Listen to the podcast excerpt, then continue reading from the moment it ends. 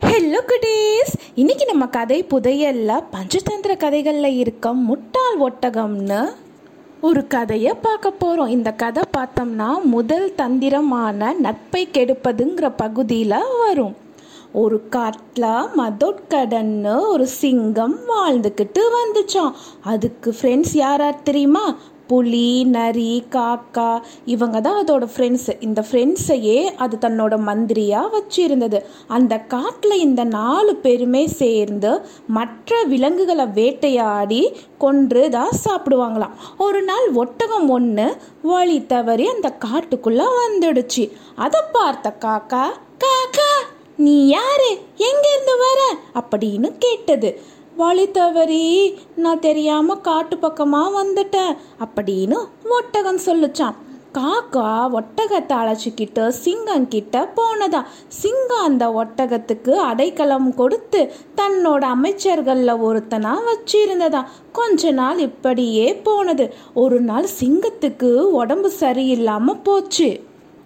அதனால காட்டில் போய் இறை தேட முடியவே இல்லை. தன்னோட மந்திரிகளை அழைச்சி நீங்கள் போய் எனக்கு பசிக்கு இறை தேடிட்டு வாங்க அப்படின்னு சொன்னது. அந்த நாலு பேரும் காடெல்லாம் சுற்றி திரிஞ்சு இறைய தேடினாங்க. ஆனால் அன்னைக்கு இறையே அகப்படவே இல்லை.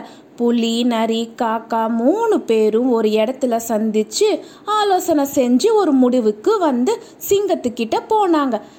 காக்கா சிங்கராஜா எங்க தேடியோ இந்த காட்டுல ஒரு ஈரை கூட கிடைக்கவே இல்லை அப்படின்னு காக்கா சொன்னுச்சான் அப்படின்னா என்னோட பசிய போக்க என்ன வழி அப்படின்னு சிங்கம் கேட்டது.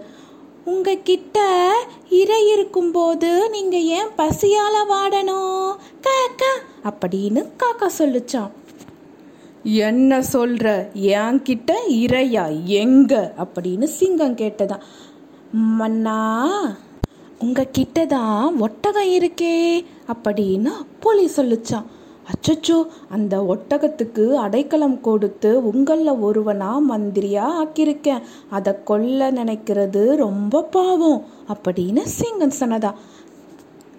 அரசி கோவப்படாதீங்க. பொறுமையா கேட்டு யோசனை செய்யுங்க.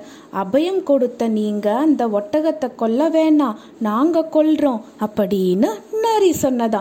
வேணாம் வேணாம். அது பாவம். அந்த எண்ணத்தை விட்டுடுங்க. அப்படின்னு சிங்கம் சொன்னதான் உங்கள் விருப்பப்படி நாங்கள் அந்த ஒட்டகத்தை கொல்லவே இல்லை. அந்த ஒட்டகம் தானாகவே இறக்க விருப்பப்பட்டா அப்போ நாங்கள் அதை கொல்லுவோம் அப்படின்னு காக்கா சொல்லுச்சான் காகம் சொன்னதை கேட்ட சிங்கம் பேசாமல் இருந்ததா? அதை பார்த்த காகம் மௌனம் சம்மதத்திற்கு அறிகுறின்னு புரிஞ்சுக்கிட்டது.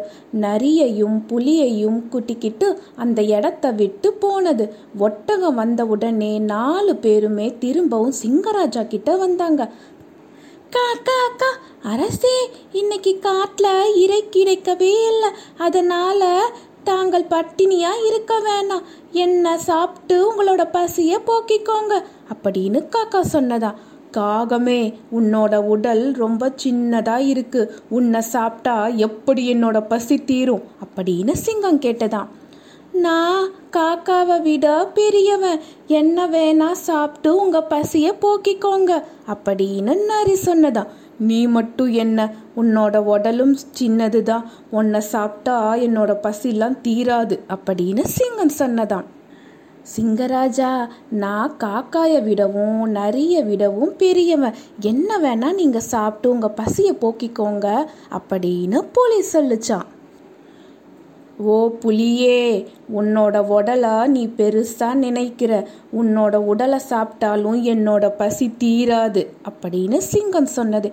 இதையெல்லாம் பார்த்துட்டு இருந்த ஒட்டகம் என்ன செய்யறதுன்னு யோசனை செய்யாம மூணு பேரும் அவங்கள சாப்பிட்றபடி சொன்னாங்க. நம்மளும் சொல்லலாம் அப்படின்னு சிங்கராஜா நான் எல்லாத்த விடவும் பெரியவன். என்ன வேணா நீங்க சாப்பிட்டு உங்களோட பசியை போக்கிக்கோங்க அப்படின்னு ஒட்டகம் சொன்னதான்.